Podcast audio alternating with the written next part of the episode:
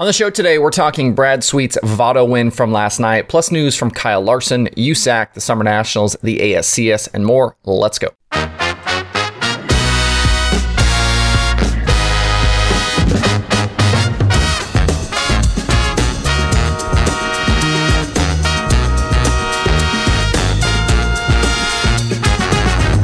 Today is Wednesday, March 30th, 2022. Welcome into Dirt Tracker Daily. I'm Justin Fiedler.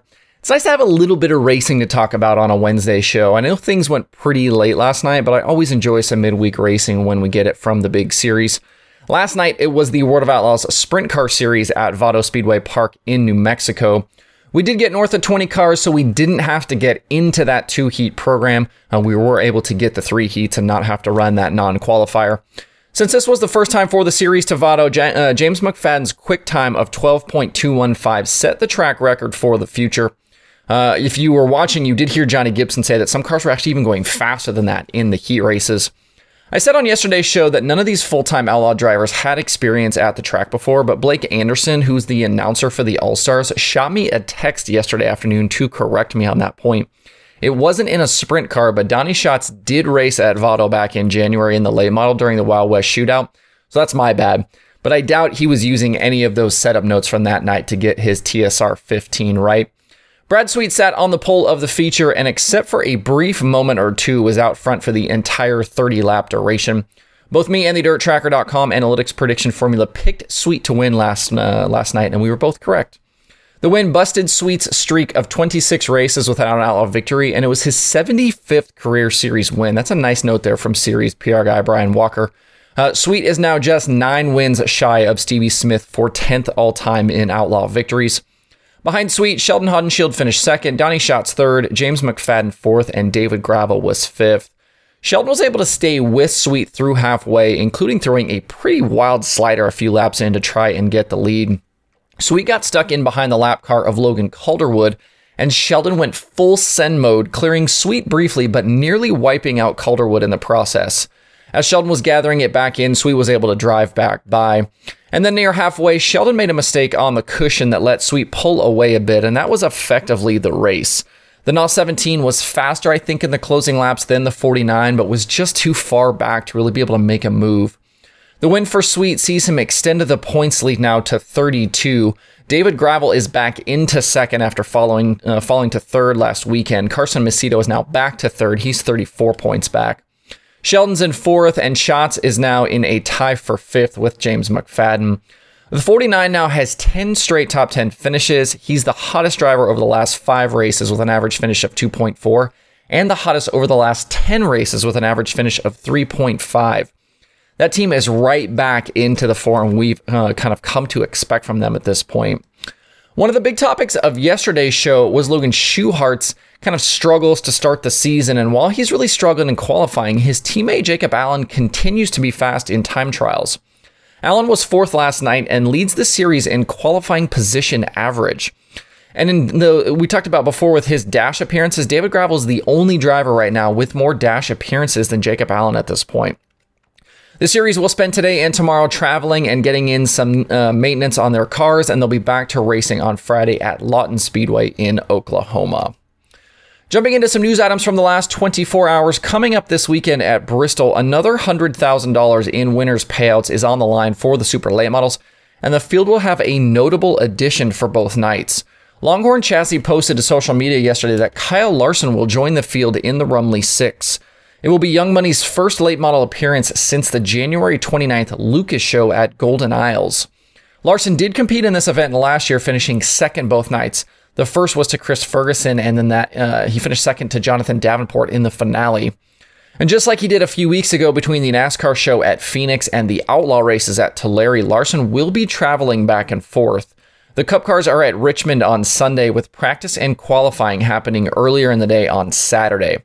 Larson should be done at Richmond by 12:30 or 1 o'clock, and then be off to Bristol for that Saturday finale. There is no on track uh, activity at Richmond on Friday, so that won't affect Larson's Friday schedule. Chris Madden and Chris Ferguson were the $50,000 from the first weekend at Bristol, but I wouldn't count Larson out this weekend. He should have plenty of speed to be in the mix. We'll have more on the late models at uh, Bristol on Friday's show. We assume this would be the case, but USAC and the Indianapolis Motor Speedway confirmed yesterday that the BC 39 will be back at Indy this season. The two nights of National Midget Racing on the dirt track inside Turn 3 at Indy will take place on August 3rd and 4th. That is the week following the big NASCAR IndyCar doubleheader on the road course at IMS.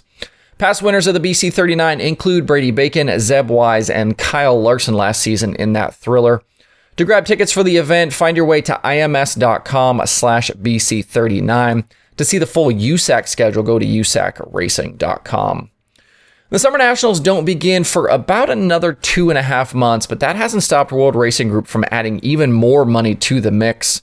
Announced yesterday, the Progressive Championship payouts will remain for this season.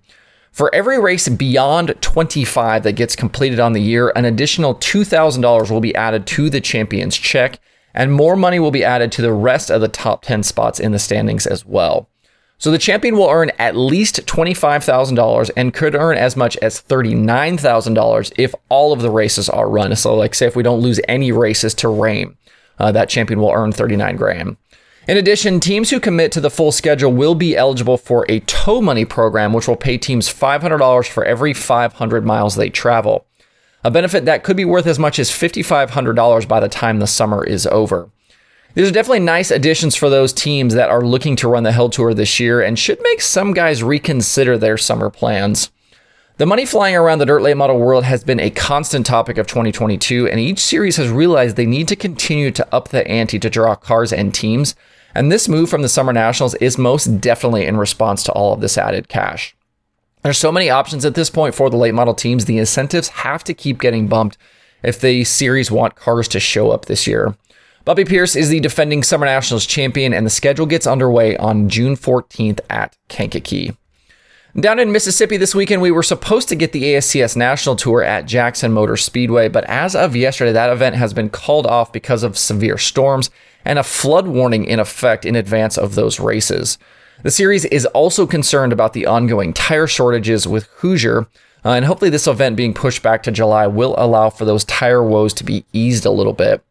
I talked about tires in the ASCS a few weeks ago as I had started hearing there could be problems, and the series is trying to address those shortages this season. They've adopted a little bit different tire plan for each of their race nights than they've had in the past. The 360 series isn't scheduled to be back racing again until April 22nd and 23rd at Salina and US 36. So Hoosier has a few weeks to get caught up and have teams supplied with rubber before the next events.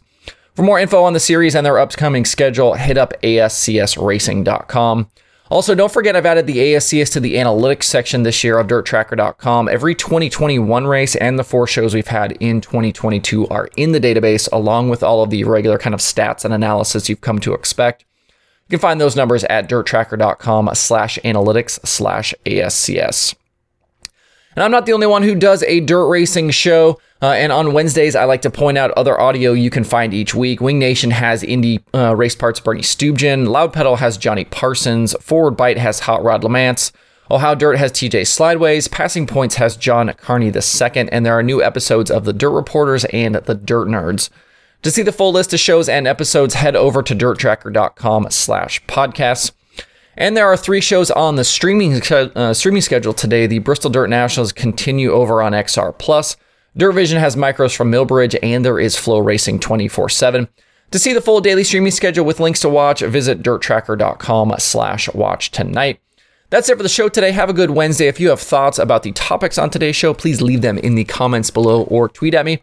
Thanks everybody for tuning in. We'll see you tomorrow for more Dirt Tracker Daily.